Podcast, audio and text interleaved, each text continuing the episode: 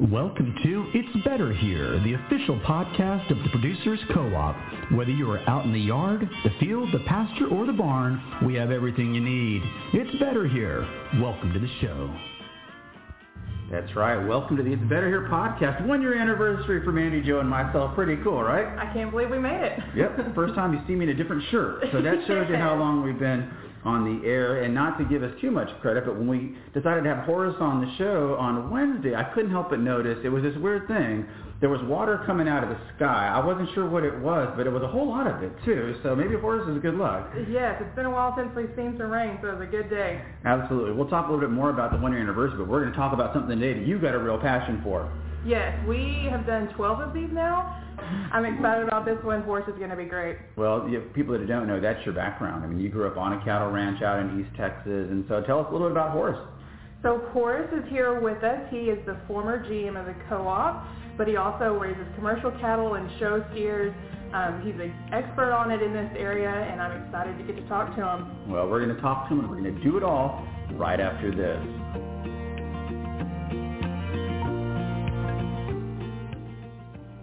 Hey, this is Jason. Don't forget to follow us online, follow us on social media, and sign up for the newsletter. And when was the last time you came to one of the stores? Well, doggone it, that's too long. We look forward to seeing you soon. And thank you for listening to the It's Better Here podcast. Hey, we're back. Take it away, Mandy Jo.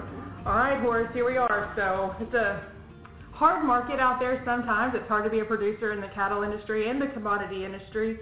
Last year was tough. What effect did that have on producers? It was very tough last year. It was a very, very severe drought. The last bad drought we went through was 2011. That one was almost as bad last year. Herds were cut down.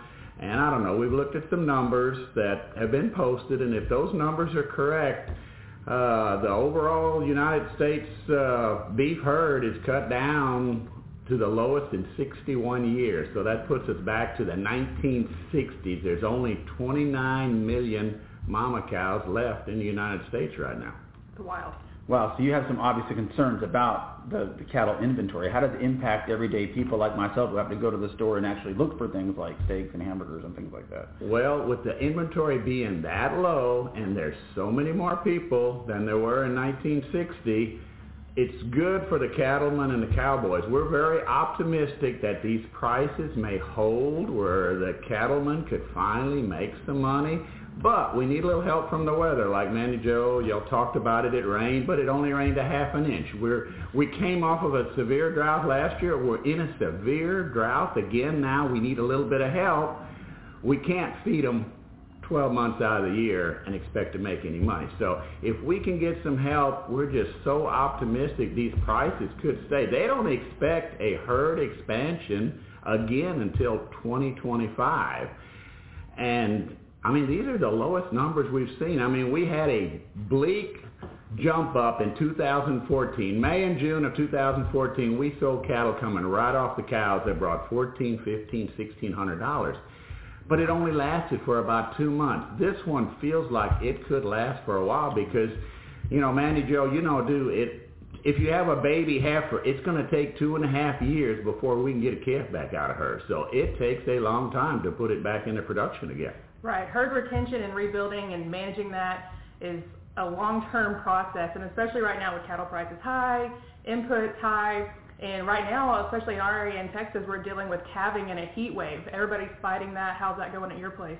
Calving in this heat. This year has been miserable because we've had 23 or so days in a row, two times already now of over 100 degrees. So we dare not even work cattle in the middle of the day. We try to feed, or I try to feed in the morning early before noon, try to feed late at night uh, it's miserable. I mean, I make two trips through a lot of these pastures where we raise these show calves, one at about 3 o'clock and one at about 5 o'clock to make sure they stay under the shade trees. Because, you know, if a baby calf, sometimes the mama will leave him out in the sun, he's done for if he doesn't get to the shade. And, and some of these are even where we have to actually clip a little hair off of the show calves and that. I know that's not real life, but there is more dead babies with mm. this heat than what people realize. Some of these big ranches, they don't see those cattle but once a week, once every two weeks.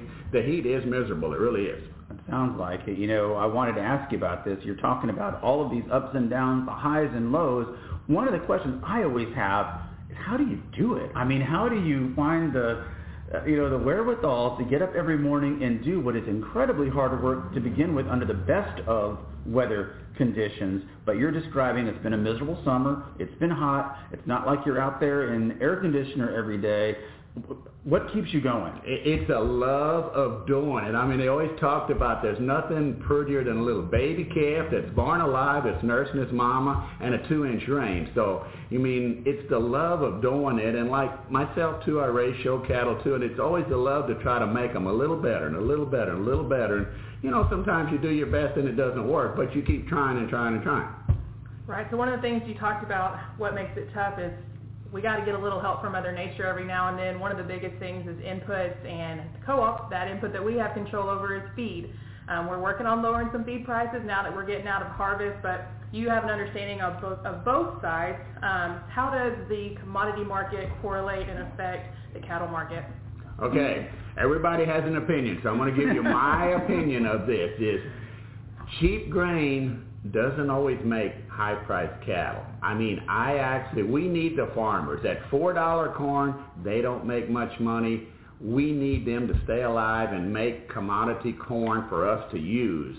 Uh, I actually feel like, you know, corn has to bring $5 or more for those guys to stay in business.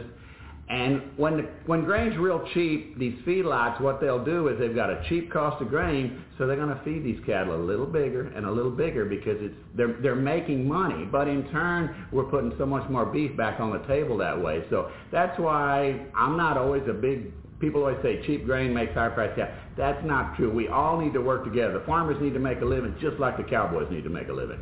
Amen. Absolutely. now, um, Mandy Jo knows all about this. I know nothing about this. I want to go back to the calving. When you talk about calving, for people that don't know, people like me that are listening to this show and are involved in this industry, are you talking about actually delivering? We, what it is is most of the time they will calve naturally on their own.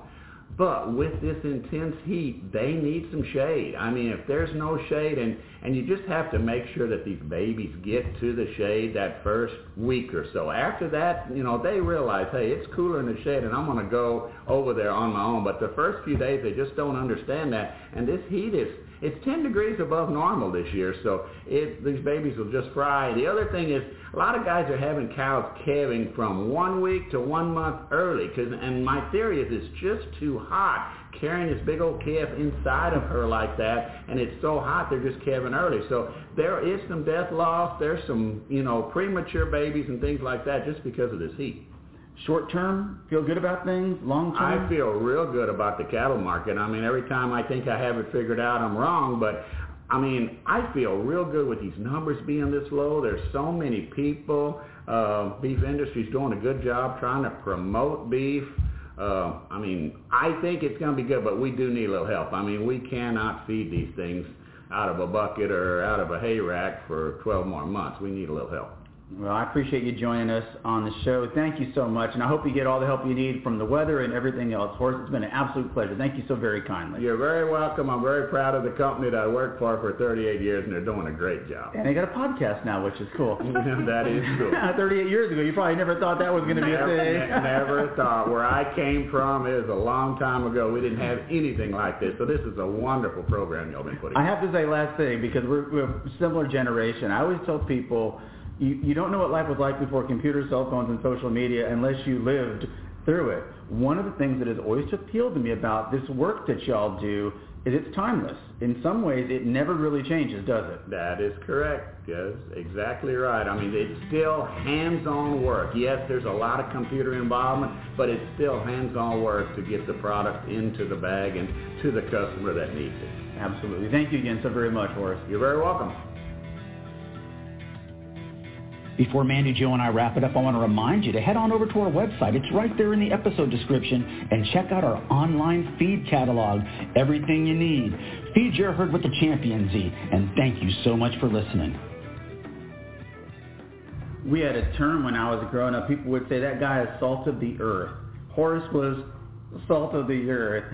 Hey, listen, we've been doing this a year now, and so I got to tell you, Manager, one of the things that I found so interesting about this business of yours is how it corresponds to the way I grew up. I grew up in a military community, in a military family, and knew that I was headed in that direction. I've met so many people like yourself. You grew up in it, and you just knew, I think at some point, probably very young, that you're going to be doing this your whole life. Yeah, it's a passion that's instilled from people from day one. Um, it's a labor of love, love, um, and like Horace says, you know, every day is you have to wake up and be optimistic. But I think that there's no better place to raise a kid or raise a family or grow up in than the ag industry, and I think that's proof that people stay in it because of that. Yep. Um, a year into doing the podcast, have there been anything that surprised you? I'm surprised that we're still doing it. I think we're getting better at it. I'm excited every time we do one. I get fired up knowing that we're going to get to talk to some great people and get the word out there. So I'm really happy about it. Well, I told you last time, one of the reasons I've become such an advocate for this, and I've practiced doing this as quickly as possible, that what you said last week or last month about the farm to table, I've, this has always been my thing. I cannot stand for people to be hungry. I've never been hungry, breakfast, lunch, and dinner, church on Sunday my whole life. But if you grew up in the church the way I did, right down Farm Road 78 from here in Converse, Texas, at St. Monica's Catholic Church, a couple times a year would have what was called the potluck dinner. Everybody brings something. Mm-hmm. And my brother and I, being veterans of many of those, we knew to get in line first because we had plenty of people at St. Monica's Catholic Church who were too lazy to make something. They would go get Kentucky Fried Chicken and pizza, and that's the stuff the kids wanted. You didn't want Auntie M's green bean raisins, scallion casserole or whatever. And so we're there waiting one night to go in to, to get our you know Dixie plate full of food, and this guy walks up. What we would call in those days a drifter or a hitchhiker, young guy. And he asked, do y'all have any free food here? Now, we were little kids. I mean, I was not even in junior high school, so really, we don't know. So the moms come out, and of course, they give this guy, I mean, they, they filled this plate full of food. And for the rest of my life, I will never forget the way he ate it. I guess the word is he devoured it. He inhaled it. And when he was finished, he took that little spork and went around in concentric circles to get every bit of it. Then he folded up the plate, and then he chewed on the plate just to get what was left. And that had such an impact on me that I've, I've always wanted to make sure people have food. If I won the lottery, that's the first thing I would donate money to because it, to me, it is the most, one of the most basic human needs. I've heard about intermittent fasting. I'm not going to try it. I'm not interested in that. I want to be able to eat a couple meals a day. Right. And and I can't make any food in the subdivision. And I've said this to you many times when I moved into my house, I could look over my back fence and see cattle. And now there's just hundreds and hundreds and hundreds of homes. And it seems like every new subdivision is taking the place of a farm. And that's what concerns me. Yeah, it's getting harder and harder, but, you know, like I said a hundred times, it's a passion project. It's easy to wake up and know it's a labor of love because every decision and every move that you make on any given day is going to impact, you know, your herd health or your crop health. And at the end of the day, that's going to go into the food chain. So people are passionate about it. They do the best they can every day to be safe and efficient to make the best product for the consumer. Well, it's been awesome. Happy one-year anniversary. Happy anniversary. My name is Jason Dias. Her name is Mandy Jo. And until next month, we'll talk to you soon. Well, life on the farm is kind of laid back. Ain't much an old country boy like me can't hack. It's early to rise, early in the sack. Thank God I'm a country boy. Well, a simple kind of life never did me no harm. Raising me a family and working on the farm. My days are all filled with an easy country charm. God I'm a country boy. Well, I got me a fine wife. I got me old fiddle. And the sun's coming up. I got cakes on the griddle. And life ain't nothing but a funny, funny riddle. Thank God I'm a country boy. When I work all day.